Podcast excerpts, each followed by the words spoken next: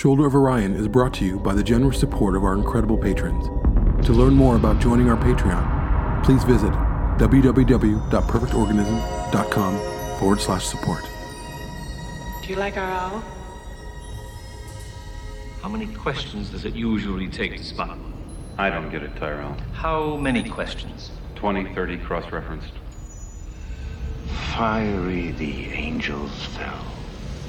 Deep thunder rolled around their shores, burning with the fires of Orc. You new models are happy scraping the shit.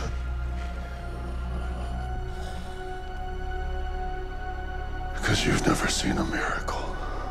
You imagined it was you.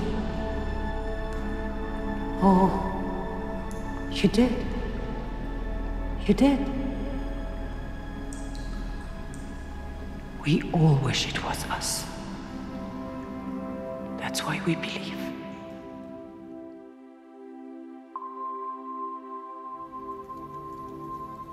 All the best memories are hers.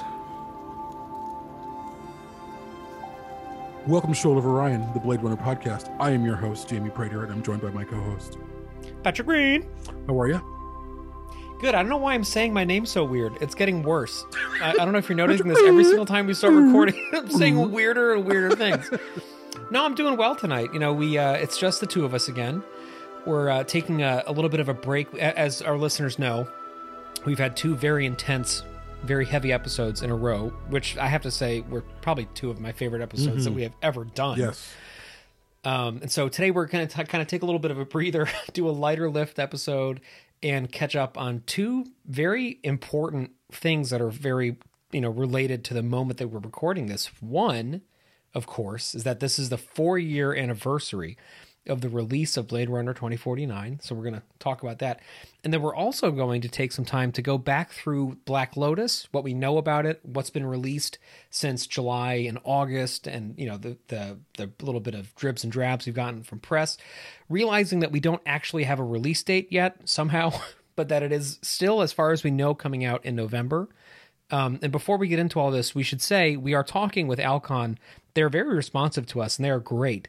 We are really hoping that we're going to get people associated with Black Lotus on the show. We were hoping for tonight, couldn't quite get it to work out, but we're really hoping. You know, Alcon is very much listening to us. They're here with us in fandom. They want to be more engaged, and um, that's something that we're really hoping to bring people soon. But uh, because we couldn't do it tonight, we're Jamie and I are going to be kind of just breaking some stuff down about what we know, what we hope, what we're hearing. Um, but before we do, we're going back to uh, 2017, early October. This is uh, as as we mentioned, we are recording this on the actual exact four year anniversary of the release of the film, and uh, I got to say, it's crazy to think it's been four years already. Yeah, it is crazy. I mean, especially because when I started this or we started this podcast, you had only been with Perfect or, Perfect Organism for about four or five months officially. Um, so I'm like, hey Patrick, I'm about to start, and you're like, okay, are you sure? And we did it, and it was. I'll never forget that time. We talk about it at length. Um, it was a magical time for both of us. The way we were experiencing the film. Eventually, we met our former co-host Dan that way, and it was just a really great time. And seeing a film in the theater that we never expected to see, with uh, an experience, it was almost like a spiritual experience, and it's changed fandom. It's changed how we view um, the original film. It's changed everything. It's changed the genre of sci-fi in its own way. Since that movie's come out, we've seen movie after movie tipping their hat to Blade Runner 2049, whether that's the cinematography or just the set or whatever, lots of different things. Um, it, it's just redefined the genre again. And now, I mean, certainly we're here to talk about 2049 in its anniversary year. However, we're at the precipice of another great film, hopefully by Denis Villeneuve, called Dune, which Patrick and I are going to go see together in a couple in like less than two weeks. When this episode airs, it will be days from you touching down on the East Coast, and uh, Jamie and I are seeing Dune multiple times over the few days that he's going to be Yes. uh, going to be here, including going to New York City with Micah, another contributing host from the show, who I'm married to, uh, and also our really great friend Drew, who is joining us on the Dune podcast that we're putting out the miniseries, And Tanya uh, as well as. Tanya Lane. People like Dave Gogol, a lot of a lot of friends. We're all going to meet up in New York and see it there. Um, but uh, yeah, uh, actually, a quick shout out briefly while we're talking about Dune is uh, if you're not already subscribed to our Patreon, you are missing out on a patron exclusive Dune miniseries that we are launching officially in a few days as of this recording. But by the time this episode goes out, the first episode will already be there. This is uh, it's Jamie, myself, again our friend Drew, and our great friend Reno, who has been on. Uh, a couple things in the past, but so you might recognize him. He's also very much active in our social media groups. Um, and the four of us are breaking down Dune from many different angles, including the original Herbert novel and some of the the other books in that franchise, the David Lynch film, uh, the miniseries, the sci-fi series, the of course the Denis movie that's coming out, and uh, and part of why I'm mentioning this now other than the fact that you just te- teed me up for it, is that if you remember, Jamie, back in the beginning when we started, when you when you brought me on to on the PO, and then we did Shoulder of Orion, we had all these conversations about, you know, should we like branch out and do other content or like have other people do, you know, do content as part of the family of shows that we have, and the first one I mentioned to you was Dune because I was like, this is some you don't remember this? I don't. Oh yeah. And I and I specifically, but but the reason I bring it up is because I said, you know, we know so many, we have so many friends who are really into Dune. It would be great to have them do like a show about it, and we could like sponsor it. And you were like, nah, if there's a Dune show, I want to be a part of it. And that was the end of that because we already have too many podcasts. Yeah, you don't remember this? I don't. Yeah, But there's it's so many, there's so many, there's so many now, you spinning know? wheels in these shows that we do. That we're stretched Yeah. across like six shows between the two of us right now. Um, but yeah, well, here we, are. we, are. the Harlem Globetrotters of you know keeping the balls in the air. But uh, but but here we are now with this Dune miniseries. So if you want to listen to it, it's good. Check out our Patreon. Go to BladeRunnerPodcast.com slash support. You know what to do. And for those of you who are already there, thank you. And uh, going back to the main meat of the show, though, yeah, it's been four years since 2049 came out, and its influence is felt everywhere. Not only, of course, in you know references in cinema but also in in the world of Blade Runner now being completely recontextualized because of the existence of this movie, right? Anybody who goes on it does a Google image search or goes on Pinterest or something and types Blade Runner in, you're going to see just as much if not more media from this movie that came out 4 years ago as you will from this from the original film that came out almost 40 years ago. Uh, if you read the Blade Runner comics, which you should be, and which we'll be having more episodes on shortly, you uh, you know unmistakably see the presence of 2049 all over the place. Uh, if you're just a casual Blade Runner fan looking forward, you know, or, or a Blade Runner fan looking forward to the RPG, which was just recently announced, right? You're seeing now this timeline in place. You're seeing the blackout be part of canon that people are talking about. You're seeing, uh, you know, more of these expanded themes that 2049 introduced, like the resistance movement with the, um, you know, uh, with the replicants on the replicant underground. You're seeing all these things coming about now in all these different forms in Blade Runner media, and uh, and it's it's almost impossible to remember what it was like just four years ago when that stuff didn't exist. Yeah, it's interesting. I've seen people say, you know, Blade Runner was special because it was its own thing. Yes, there were some novels that came out and a couple of comics years ago, but now we have a glut of Blade Runner comics. Now we have Black Lotus coming out, which we'll discuss shortly. And there's the danger of too much Blade Runner. And I, I, that's something that I've been thinking about. Not to say that there has been too much Blade Runner, but I feel like they need to be careful about sullying the brand. They need to be careful about answering every question. Part of what makes Blade Runner so special is that it's it's on it's on an island. The original film was on an island and then 2049 came out and that was on an island as well. And now it's being inundated by comics, um, by other things, by Black Lotus notably. And uh, the more they do that, the bigger risk they take in hurting it. And I'm just nervous about it. I'm not saying it's a bad thing at all. I don't usually work, or I don't usually think in good or bad terms. I I don't think the world is that way, but I think Blade Runner is one of those things that it's it's on the edge of a cliff and it's perfect and it's secure on that cliff. But it could be pushed off if you tried, if you didn't know what you're doing, you know. So we'll see. Yeah. We'll see.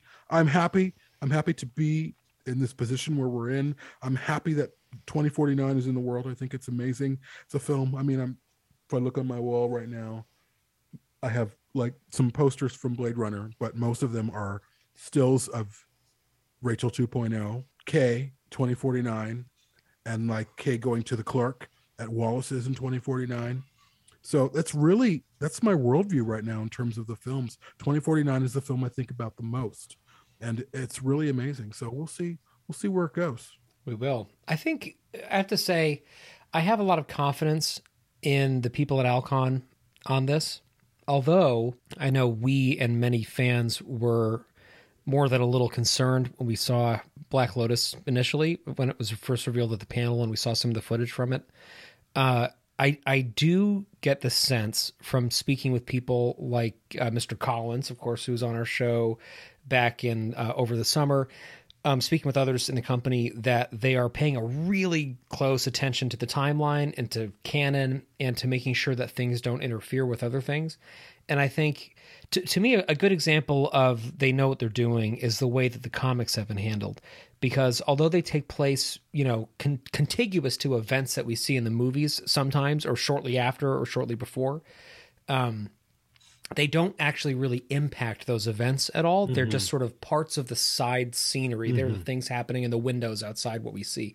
And to me, that's great. Like you can tell as many stories as you want in that context because the, the, the stories that we don't want touched are the stories of Deckard, the stories of Rachel, the stories of Sapper, the story, these characters that get under our skin that we really care about. As long as they're safe and as long as their mystery is maintained, then I'm okay. That being said, though, if we start getting a lot of answers to things where Blade Runner becomes harder sci-fi than it needs to be, right? We were talking on the Dune show about hard and soft sci-fi. Blade Runner is one of these things that kind of exists in this little in-between space, but it's it's fundamentally soft, I think, sci-fi, because we're not being told how all these things function. You know, it's not about you know all of these like very concrete scientific principles governing you know interstellar travel or anything. I think uh, as long as they don't start trying to fill in a lot of those blanks, as long as they don't start trying to say, oh, Deckard is conclusively a replicant and this is why we know that because look at what he was subsiding on when he was, you know, as long as we don't start getting answers like that, I think we're mm-hmm. okay. I, I do think it's an interesting place to be in, though, because it's an existential question for Blade Runner, where for 35 years of its existence, it was just that movie, like you're saying, right? And there were these novelizations that weren't really related to it. There was the computer game, which was a big hit in the late 90s. Uh, and there were like a couple of comic books. But for the most part, it really was just that film and everything expanded outward from it. What's surprising to me is that in the years since 2049's release, we've seen 2049 be em- embraced just the same way as the original movie was, truly uh, we've heard, you know, it's it's become something that there's tons of fan art. There, people come to conventions dressed as characters from 2049, just as they come dressed as characters from the original film.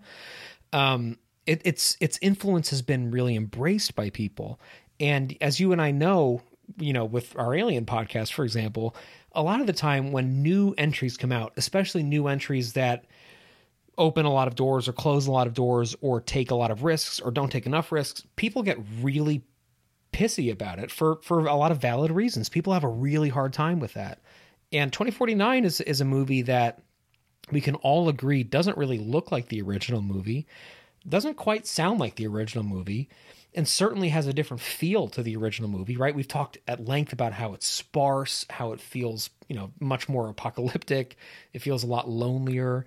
It's a different movie, and yet it's basically universally embraced. And one other thing I want to say briefly is because we have Dune coming out, people are talking about Denis Villeneuve, you know, left and right, and, and his name is coming up everywhere, which it hadn't for a while because he was basically just working on this movie for three years, you know.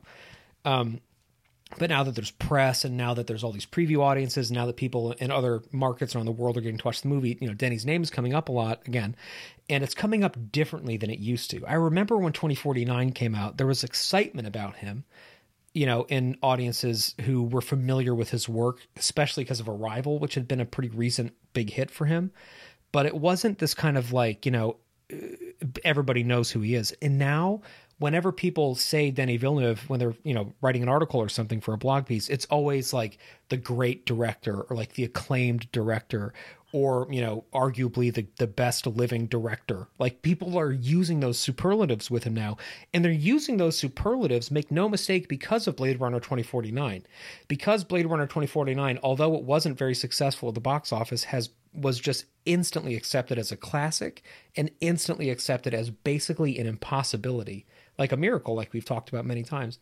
And uh and i i think denis is just uh he's getting to see him be embraced like that has been really great for me. Yeah, I mean, he made a film that has been called and is being called one of the greatest sci-fi films and sequels ever made, and it's it's really true. Um, it's it's an impossible sequel. It is a miracle, much like Sapper says in the film. It's it's quite something, really. Certainly to be alive during his his rise, and he's a very he's a filmmaker we'll never see again. With his humility and his talent, and we there are a lot of great filmmakers working today, like David Fincher, like Chris Nolan. I mean, I could go on. There's a lot of great auteurs who pump out regularly amazing films. I would say Denis only peer in terms of the kind of films that they make and the quality and the how they t- relate to people and how people connect to them is David Fincher. He consistently makes incredible work that's grounded in reality that people can connect with, that people can relate to. And Denis very very similar. He mines more emotional territory, whereas Fincher is all about psychological territory. That's kind of the major differences between the two. They both deal with darkness. They both explore darkness, but very different ways. One brings the light to darkness. One brings a different light to darkness. This is what you could become, was what Fincher says. And almost it's almost like denis says this is what love could do. It's it's extraordinary and I'm excited to be alive during this time. I'm excited to have the memories of 2049 the way that we do, the way we all experienced it that weekend when it came out. How personal. It was a magical yeah, magical weekend. Yeah, how precious it was. Uh, I just I, I I went with my father the last time in IMAX. Um, how I couldn't breathe when Rachel 2.0 walked out. Just the world, the immersion, the loneliness, everything. It was just sublime. And I am glad to be here to celebrate its fourth year in the world. And it's a movie that, as the years have gone on, has only proven itself to be more relevant. And I think that's something we've explored quite a bit on this show, obviously. But it's something where, as I've rewatched it through the years, I'm, I'm continually struck at how much more appropriate it feels than ever before. And especially during COVID, mm-hmm. this there's a reason we've talked about it so much during this last year and a half it's a movie that feels so accurate to this moment that we're living through. And, you know, we didn't have that context, obviously, when we saw it for the first time. It was still speaking to us. It was speaking to the fractured world that we were living in. It was speaking to the, a lot of the fears of climate change that a lot of us were having. Um, it was speaking to a lot of the, uh, you know, the, the hatred against immigrants and things that, you know, was all over the rhetoric at the time um, and continues to be. But now it has this different layer of meaning where the quietness, the stillness of it feels very aesthetically accurate mm-hmm. for this moment in time. And of course, there's literal accuracies, right? Like people, like the shot of Kay walking into Las Vegas has become synonymous with with fires, right? With fires uh, along Northern California, especially a couple of years ago, or I think it was last year or in Queensland, Australia, mm-hmm. these these dust storms that, that are happening and the fires that are happening and they're throwing silt into the air and it's refracting the sunlight. That like that has become that that scene of Kay walking into Las Vegas has become instant shorthand. That's something that I also don't want us to forget about is that that is a truly iconic shot. Mm-hmm. And that is really hard to come by, right? Mm-hmm. There's a handful of those in, you know, a given 10-year period of movies, right? In Alien 3, Ripley being cornered by the alien up against the wall. That's an example of an iconic shot, mm-hmm. right? There are sometimes in a movie, there are just moments that you see it and you're like, oh, that's going to live forever. The scene of Kay walking into the desert, which which I remember on that episode saying was my favorite scene, my favorite moment of the movie, and it's still it still is. I, th- I think it's just a sublime moment of filmmaking. Everybody who saw that, it imprinted on them instantly as a visual moment, right? And it has become the visual signature of that movie and you know our our great friend slash contributing host dr robin bunce just went to a preview screening of dune where it was a whole denis villeneuve night and he's i just was looking at his instagram and he's standing right outside the a poster that says like denis villeneuve mm-hmm. and it mm-hmm. has that shot mm-hmm. on it like that shot is just everywhere and uh, and it's a truly iconic moment. And and again, we were alive and present for the birth of that moment. And we even, I mean, it's crazy to look back at our show and think like we, when we had Mark Mangini, the sound editor, on, we got to live through that moment when they made it with him talking in real time about how why they got rid of the music there and about why it sounds the way it sounds and um, how that scene changed as they were watching it, and like to to not only get to live through the births of iconic cinema, but to be able to have an excuse and a platform to explore those moments has been really like one of the most amazing creative journeys that I've ever had. Yeah, I would agree. Um, to to be immersed in that kind of high level art, and I think Blade Runner might Blade Runner twenty forty nine might not technically be hard sci-fi, but I think intellectually it is. Intellectually, it's the hardest sci-fi. It's it's working on a philosophical and intellectual way, and emotional too. All of those things are happening in a way that a film like Alien is not, but Alien's working on a completely primordial way. Um, or say The Matrix, which also I think is working on a in an intellectually high way or hard way or whatever, but it's not doing what Blade Runner's doing. It's not doesn't have that emotional component. Uh, it, it's fascinating. I remember being in the theater for that moment that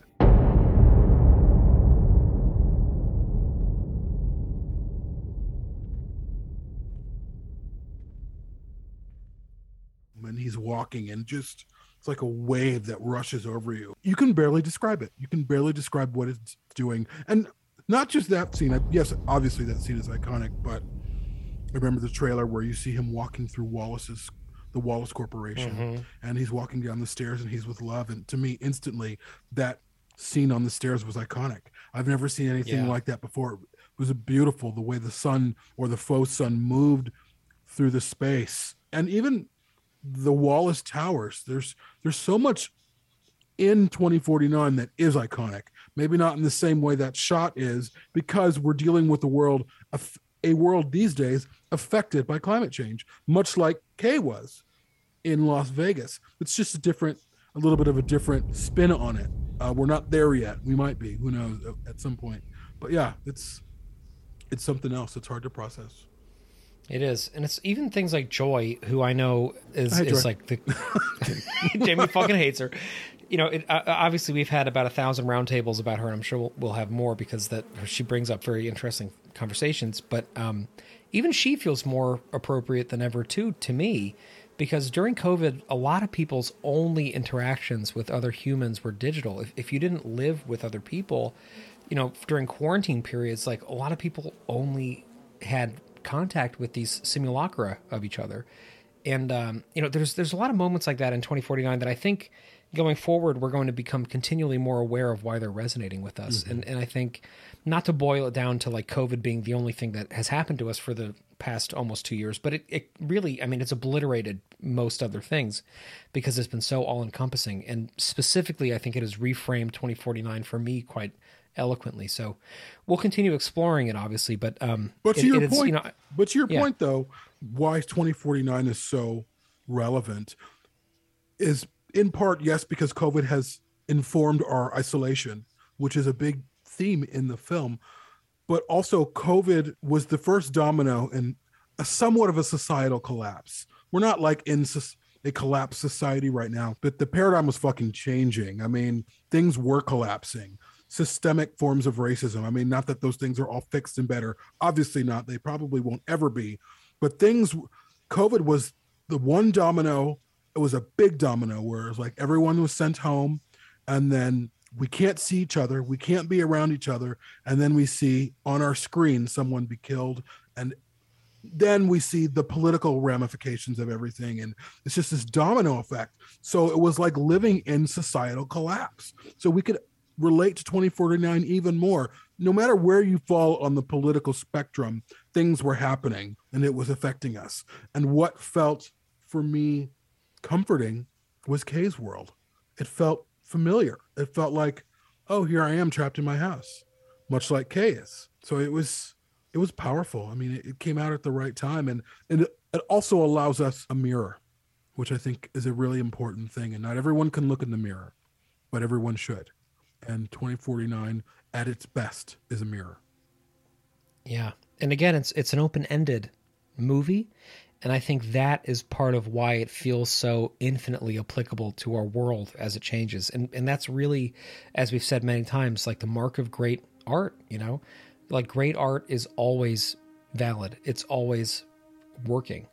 Um, and 2049 is a movie that, even as the world continues to change and evolve, will will speak to us because it speaks to fundamental truths about the human condition in a way that doesn't, you know, give us a lot of definitive answers to it. It just puts it on display for us to to look at and question. Um, I also just, from a canon standpoint, feel like it's just it's amazing that we didn't have Wallace before 2049. We didn't have the blackout before 2049 we didn't have a lot of these story beats that now feel so important. We didn't have Anna Stelline, you know, we didn't have uh, any of that. And now it's like uh, thinking of Blade Runner without thinking of those elements feels like thinking about um, half of a story. You know, it really truly does. And, and it, it also makes me feel more than ever a sense of complete ambivalence about another movie being made. Right? I, I, th- I think we all can assume that it will be for many reasons.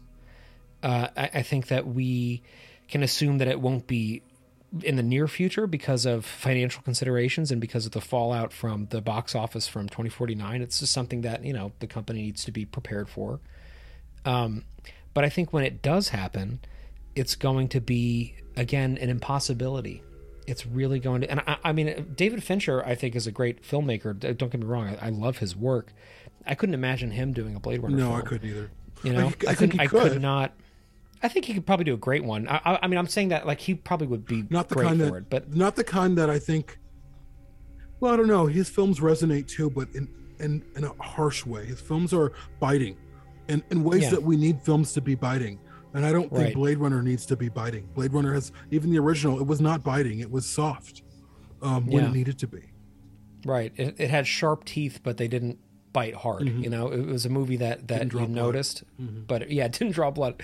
Uh, I think uh, I, I, I, I like. I think Christopher Nolan would be a horrible choice for it. I, I think there's a lot of a lot of people who are great directors who couldn't do what Denis did with 2049, and I don't know who could. But hey, if it happens, then uh, I think we'll be pretty I think excited to Denis see it. is the know? only one who could. I think much like Ridley Scott, I, I don't think Denis. Well, I don't think we're. I, I I do not worry about Denis becoming who Ridley Scott has who is today. Um, I think Ridley Scott in the '80s could make a, a Blade Runner sequel, but he couldn't do it today. He just is emotionally not there. Um, he's too much of a Yeah, we- he's in a hurry. Yeah, he- yeah, he he's, is. he's you know he's got like a- six a films real lined up, aside from the one he's working on at the Yeah. moment. You know, but yeah, and he's also like turning 90 soon. so I well, think you know he's, he's getting there. I think uh, I, I don't think Ridley Scott is going to do it. I, I think he could definitely you know executive produce it again, but Yeah. we'll see. We'll see what happens. You know, I, I just think uh, I, think as you said, you know, very well earlier, we're really lucky to be alive for this. You know, we're really lucky to be here and this moment where art like this is being made. And uh, and 2049 is a movie that I am continually thankful for, and continually trying to reintroduce other people to and uh, reintroduce to myself every time we rewatch it. I feel like I'm seeing it with new eyes again. And this is a movie I've probably seen 50 times, you know, or 40 times at this point at least. which I need to call out our contributing host Robin Bunce, having not seen the film since 2017. What the fuck, Robin? Anyways, I know I couldn't believe that because he didn't want to see it not in a movie theater. Yeah, that's crazy. I did. There was a time you know, we were just talking with Reno about this. You know, 2049 uh, did better in Canada, where he is, at, least in terms of you know proportions of, of tickets sold per theater, than it did in the United States. I, but it, you know, we were living in Boston at the time, and I went 12 times in the movie theaters you to see it it. 12 times, Patrick. I saw 12 times. Oh my god! Yes, I did. Including I went alone a bunch of those times too. I was just like, "Fuck it." I'm. There was a showing. It's still. I mean, because it was playing for months. Yeah, it was. I remember the last time I saw it was February. It was crazy. It was so late, or maybe late January. And uh, and and I, I remember the last time I saw it. The last time I saw it, I was alone, and it was in the basement at the Somerville movie theater. It was still playing, and it was almost sold out. I remember I got there during the trailers in the beginning because I was like, should I go? Should I not go? And then like the kids were asleep, and Micah was like, yeah, you should just go, go one more time. I was like, fuck it, I'm going. And I get there, and I have to like find an open seat because even in late January or early February, there were no seats left. So I think it was definitely on a market per market basis. But I do know that in the greater Boston area, that movie was just playing to sold out crowds the entire time, and er- and every single one of those was a memorable experience for me. You know. I mean, going. I would just post. I would post that I was going on on Facebook, and you know, I would get a bunch of people who listen to the show or a bunch of friends being like, "Oh, oh, fuck it, I'll go too." And we just see each other at the show, and like you know, it was an amazing experience to live through. Wow. Well, here's to next year being the 40th anniversary of the original film and the fifth anniversary of 2049. Here's to them playing both in theaters again. Oh boy! Yeah. If they do, Patrick, I'm going to fly out again, and we're going to go see both. of them. Yeah, you are. I'll go to uh, Los oh, Angeles. Oh, that's Maybe we'll do that. That's true. That'd be yeah. fun. It's been a couple years now. That'd be fun. I do miss LA. You know. Uh, so let's uh, let's let's plan on that. And I guess with that being said, we want to move to Black Lotus. Yes, we'll move on to Black Lotus. So we're coming back to you guys with a bit of a addendum to this larger episode that we recorded, and we realized the day after we recorded that they dropped a new Black Lotus trailer. There's a new key art, and there was a panel, and we are here to just discuss it briefly, just to to build out that episode a little bit, so it doesn't sound like we're talking about something that's in the past, because a lot was rolled out yesterday, which was Thursday, which by the time you guys are hearing this is last week. And so we just wanted to briefly talk about it. Uh, mostly the trailer, which is about two and a half minutes long, which was rolled out after the panel at NYC Comic Con last night on Thursday night. Very interesting trailer, really great mood, great music, uh, existing music that they used to really fill out this world and give it more of a Blade Runner feel. And they were successful at that. Yeah, to to clarify, we recorded a whole episode already that was going to be going during this part, and then the next day we found out about this panel, so we're like, oh shit. So I, I'm curious, Jamie, uh, you know, if your feelings on it have changed now that we're going back and re-recording, having seen what we saw last night or this morning as we record this. I know my feelings are basically the same as they were, but I'm feeling so and what they were when we recorded this the first time was sort of cautious optimism but having to convince myself to remain optimistic quite a bit i'm going to say I'm, I'm a little more uh, okay with being optimistic at this point i feel like it looks like something really interesting uh, it looks like something that is going to capture some of the feel of blade runner which i think is important but i don't feel any more connected to the story uh, and i don't feel any more sort of excited about it than I did. I just feel a little bit less like the ball is going to be dropped. But how do how do you feel having seen what we saw at Comic Con? Well, it's two part question or a two part answer. When I first saw the trailer, the new trailer, I was like, okay, I'm feeling a little bit more comfortable with this. It feels a little bit more in world, in universe, right for Blade Runner, because that's really key, is for them to get everything right. And it's not just looks, it's not just the setting, it's not just the music, it's everything. And it felt just more comfortable. I felt a little more comfortable with it. Not sure that it was, I mean, they still have the character renders, which have been uh, a source of contention for the fans. The character renders of this show, they just don't look good. Um, and they still don't look good. But some of the settings and the the backdrops and the set pieces, the digital set pieces within the context of Black Lotus, I thought it was great. There's a scene in the trailer where she's in this van type thing and she's out in the desert and it reminds me a little bit of Vegas in 2049. It's got this van or whatever she's in, this transport thing, has like this digital back door or whatever. I don't really know. And I was like, hey, I really like that. That's really some great, that's some great look. That's a great look. And it looks a lot like the truck that they're driving in Blackout 2022, which is cool. Like the, the Yes. design uh, is very, it, it feels like of a world with that stuff. So Yes. It looks a lot like Syd Mead, looks very much like Blade Runner. Yeah, I, I agree. That stuck out to me too. I like that a the lot. problem is is you have this very poorly rendered character or this dated character sitting in that in that piece in that set and it just takes away from it but again the larger issue here is do i feel more comfortable yes However, there's a panel that coincided with the release of this trailer. And if I would have just seen the trailer, I would have been like, okay, I'm feeling a little bit better. But then I watched the panel, but we can get into that. What about you? yeah, the panel. We will we will get into that momentarily. Uh, I'm definitely feeling better about it. I'm fe- uh, so to put this in context. When we had previously recorded this, we were talking about the July release of the footage from it and the panel that accompanied that, and then we were talking about the Crunchyroll Expo that uh, where they launched the uh, the introduction for the show, which was Mhm. which I, I think we both liked quite a lot. Mhm. So this now is the third big sort of reveal that we're getting of footage. I was struck by the fact that we still like are specifically not seeing characters talking in this, and I really think that's because everybody reacted negatively to that when that initial footage was put out. And they probably haven't had time to fix it. And so if you pay attention during the footage that they put out at New York Comic Con, there's like most of the dialogue is happening off screen of, by mm-hmm. people doing voiceover essentially. They're not really showing any of the characters turning and speaking to the camera. Um, that is, it's a thing in anime. Obviously, this is a dubbed English production that we're seeing.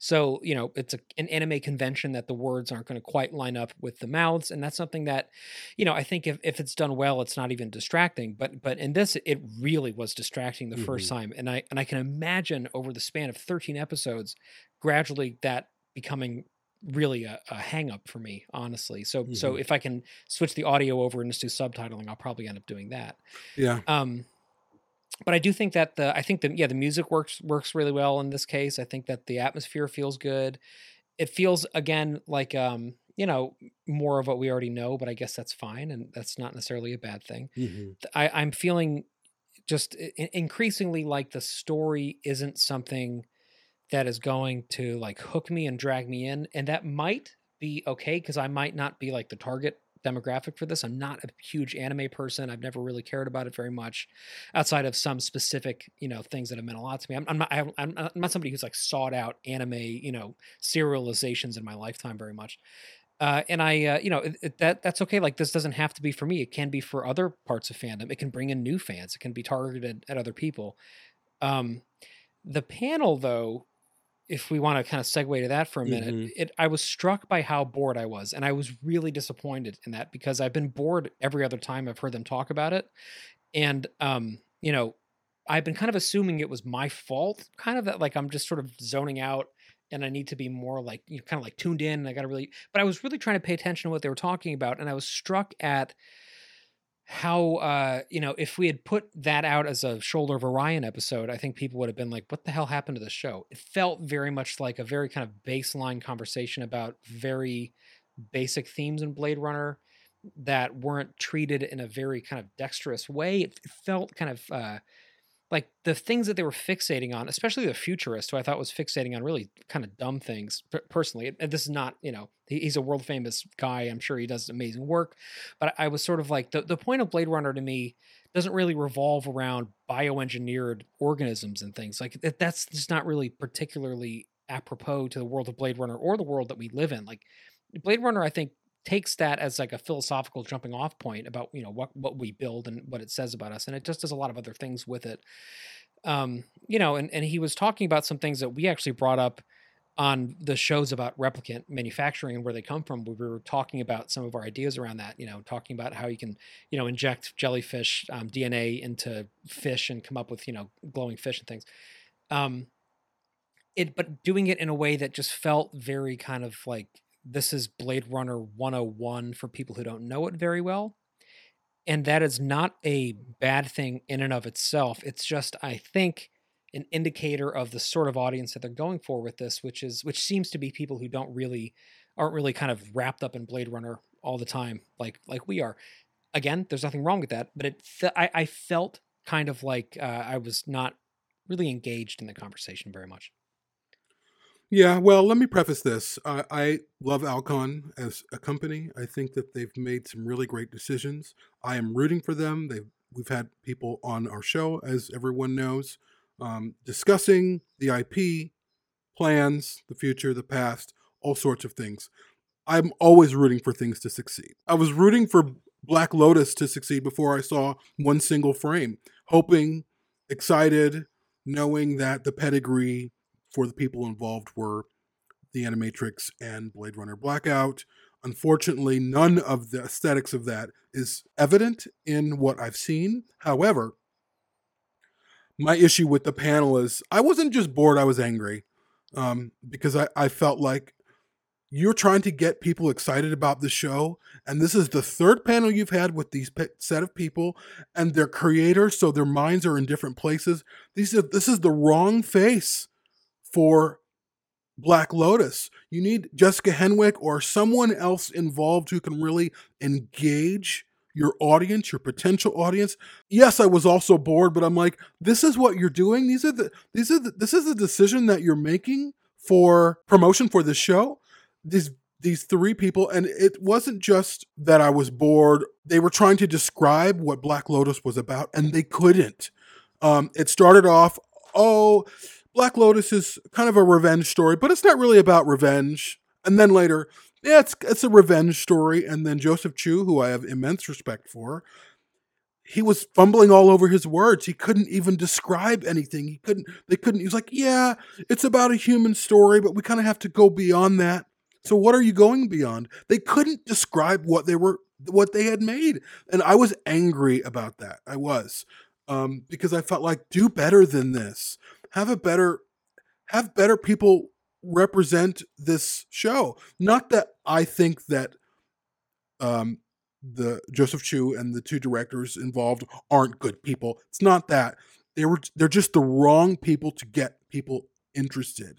And I could even tell with the moderator and the panel, she seemed a little bit like frustrated that she wasn't really hearing much from them. And that was a problem. I'm like, you're talking about this show that has 13 episodes that's going to be essentially almost three hours in length when it's all said and done. And you guys can barely get a word out about what you actually made. And that was frustrating to me. And it was frustrating to me because I want the show to succeed, even with my shortcomings with it, with the issues with character design or renders. I still want the show to succeed. I want Blade Runner to be bigger than what it is. I want people to be to, to enter into it and to experience what we experience as audience members, as people who have emotional stock in the movies. And they're just not doing it. They're not being successful with that. And the ball was dropped. The ball and the ball was dropped with promotion. And then they, you know, they released that more key art. And if you look at the key art, you can see these white lines around the, the spinner. You can see these white lines around L because they were just stuck in there. They're probably taken from something else and stuck in there. I'm like, this is cheap. And I don't like feeling like this about something that I love so much. You know me when I'm disappointed with something. And I've just been disappointed with the run up with this. And I turned that panel off. I was like, I'm I'm done. I'm done. And I know as we were talking, we were both watching it and you're like, Yeah, I'm trying to get through this. I don't know if I can. I think you did. But I just was I don't like feeling this way about something I care so deeply about. And I left the panel that panel ruined my experience of that new trailer, honestly. Because if they don't know what the show is about, if they can't describe what the show is about, then the show won't either, you know? Yeah, it's important to remember though that they're trying to really hedge their language around revealing too much, and and I do think that some of the the not being clear about what it was about was them trying not to reveal things. And, and there were a lot of you know this wasn't a live panel, of course. There was a translation going on. There were quite a lot of cuts, and I'm sure that they probably went back and cut out some things that might have been too revealing for the plot. So I, I think it's important to remember that some of it could be that, right? Some of it could be people haven't seen this yet, so we're trying to kind of protect the IP a little bit, and um, it's also worth remembering that the people who are involved with it are really good. They they do know what they're doing. I don't know if they know what they're doing for Blade Runner necessarily, but they're you know very well respected in the field, and, and especially in the field of you know animation. So they they're it's not that they're like not necessarily the right people for this, but the I agree with you that they're not the right people to be representing it on these panels. That's what I'm saying. Again. I- I'm not saying this it's is the right, the wrong right, people right. for the, the, the project at all. Right. They've just been thrown out there as the face of this, and this is an Alcon IP. Like, where, where, where is Alcon in this? Why, aren't- why aren't they like out front saying Yeah. at this panel with them, guiding it more? Uh, and the messaging, it's it's really just the messaging. And to your point, I think it's most certainly they can't really get that far into it. They don't want to reveal too much. And also to another point that you made, maybe this is being positioned to the audience of Crunchyroll as a way into the IP. Yeah. Um, I get it, but at the same time, like, uh, one of the explanations they said, "Well, this is a story about a a woman with a, a sword," and I was like, "Is this really how you're, describing the show to me right now? This is a story about a woman with a sword who's on a revenge mission. Like, wha- what are we talking about here?" I, Yeah. I was just wholly frustrated, as you all can hear in my voice and in my the way that I'm delivering everything. I'm just frustrated about this that it's not it's not a better rollout. And uh, again, the Mhm. project might be great. It might we might end the 13 episode series thinking, "Wow, that was really great." That might be true, but the the roll up to it is just really disappointing. Yeah, and they need more like heavy hitters in the Blade Runner world, I think, as ambassadors for this project. I, I really think that if you had people who, you know, everybody recognizes outside the world of anime attached to this who are just saying, hey, you know, like as people who have been involved in Blade Runner, for, if you had Ridley Scott, for example, do a you know two minute blurb for this thing, or if you had, you know, Denis Villeneuve obviously do a Mhm. two minute blurb. If you had just, just had like kind of a marquee level non anime crowd person to say like, hey, longtime fans of Blade Runner, this is something that I'm really excited about that I can't tell you more about than you've already heard, but I can't wait to talk about it. That kind of energy would go a long way, but the energy that we're getting is this very tired, almost like apologetic energy. And may- maybe some of that's cultural. I don't know. Maybe some of it's the fact that we keep recording this in a bad time zone for the people in Japan who are, you know, on the calls. But they really do seem like tired every time we talk to them about this stuff. I just And think there's uh, a different culture and it's different energy. Honestly, and it also could, could be cultural too totally yeah but it but it does there's a there's like a fatigue that i keep reading in these panels that i think it's like it's inescapable for me. Like there's there was a part and they kept it in the panel where one of the directors was fumbling he was trying to figure out what he was trying to say in in japanese. This was not a translation thing. Like in, in japanese he was saying what am i trying to say? for like 35 seconds. Wow. and then he started a sentence and then he stopped it and he's like, no, well, I think I'm like, you couldn't edit that out. Like, make this feel like exciting and like they know. I mean, if either of us were involved with this thing and we were on there for an interview, we would know exactly what we were talking about because we would be like living and breathing this. They are living and breathing it. I'm not saying they're not. I'm saying that they're not transmitting that energy to people. And I think it's really affecting the way fans are feeling about it. So all I can say is that I very much still have high hopes for this. I'm feeling better with the footage that we've seen. I'm feeling like there's a lot of things going for it, and I feel like this would be it would be great to have been wrong about some of my fears surrounding this. And honestly, we very well could be. This could be something that we Absolutely. just adore and that we just watch. I mean, the because like we said, the executive producer also did the, the Animatrix, which is something that we love. We have people here who did Ghost in the Shell, which is a fucking masterpiece, which they talk about quite a bit in the Well, panel. I think actually, they in the talk. They're half. talking about the new Ghost in the Shell for Netflix. They're not talking about the original. They don't think they had anything to do with the original. No, No, it was the one for Netflix that was not received very well. Um, Oh, but okay. you know, I do want to make the point that I think, and this is a, a point of discussion that you and I have had before.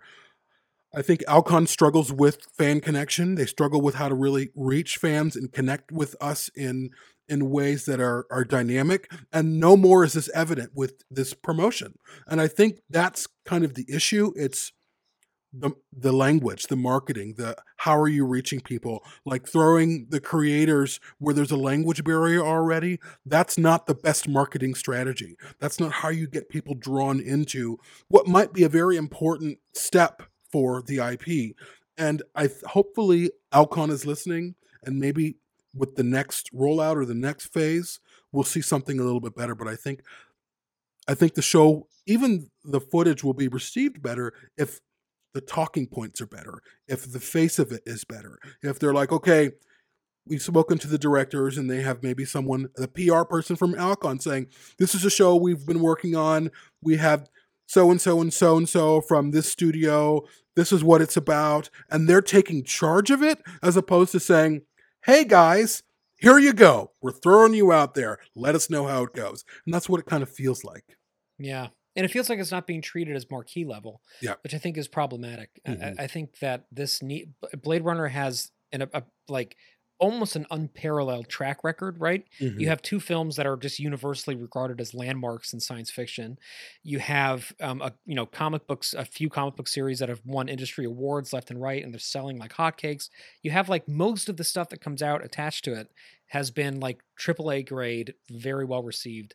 And this is another time where like I'm not saying that it's not going to be, but I am saying that this is that decision point where, like, if they're going to put this out now, they have to really get behind it. And if they're not, I think they should wait.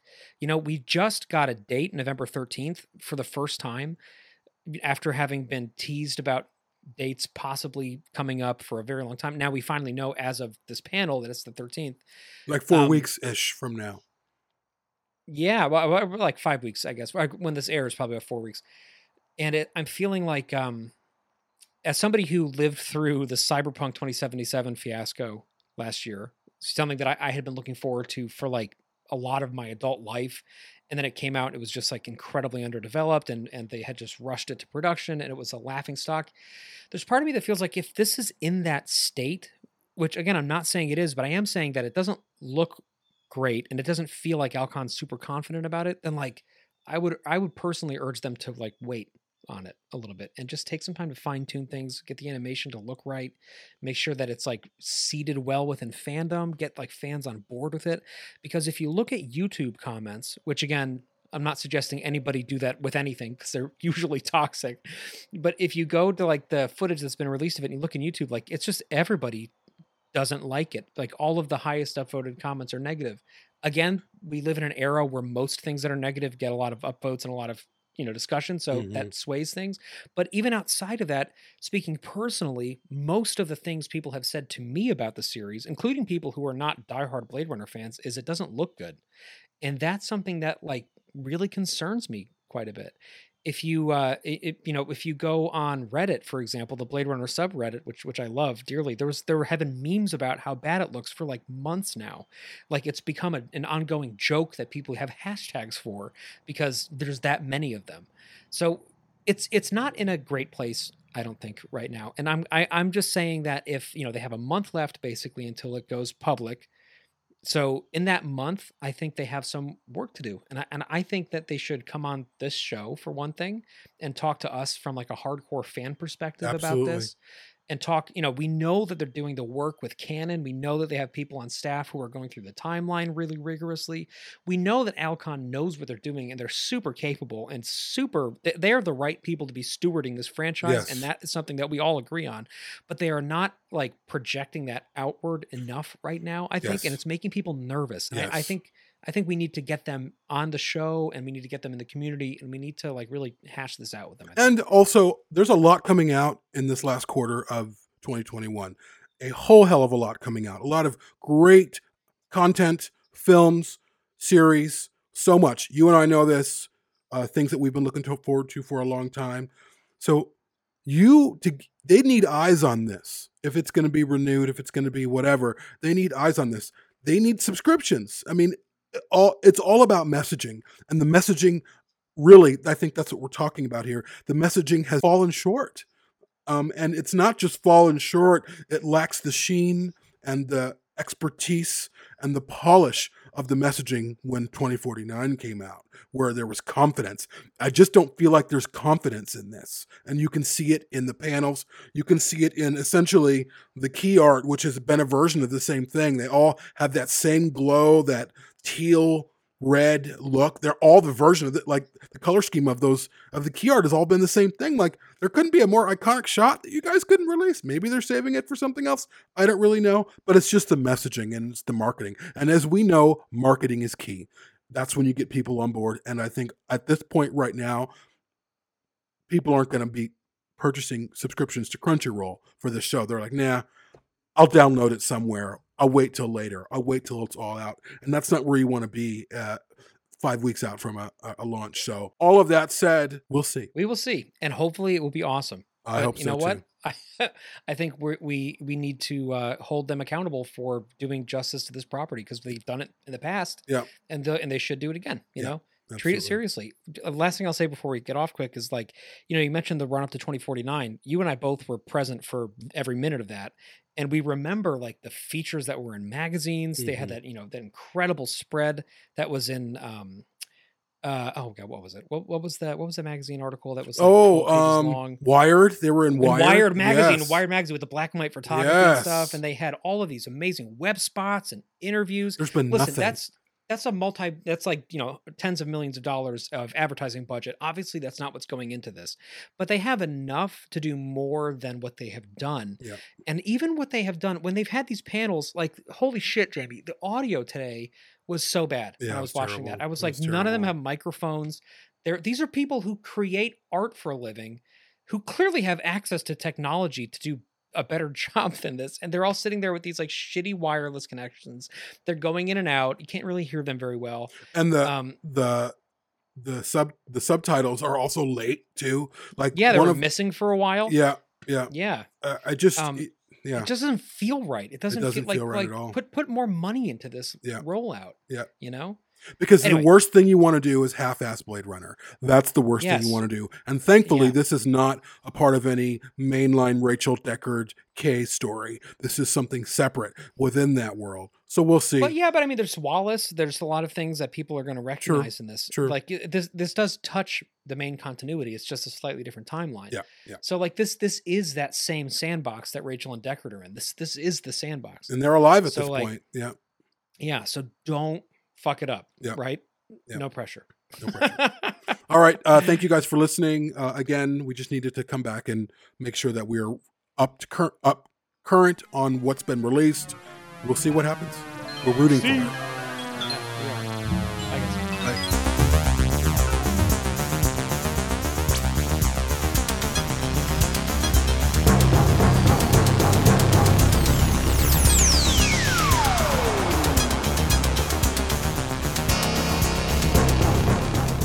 You would like to find out more about Shoulder of Orion, the Blade Runner podcast, please go to www.bladerunnerpodcast.com.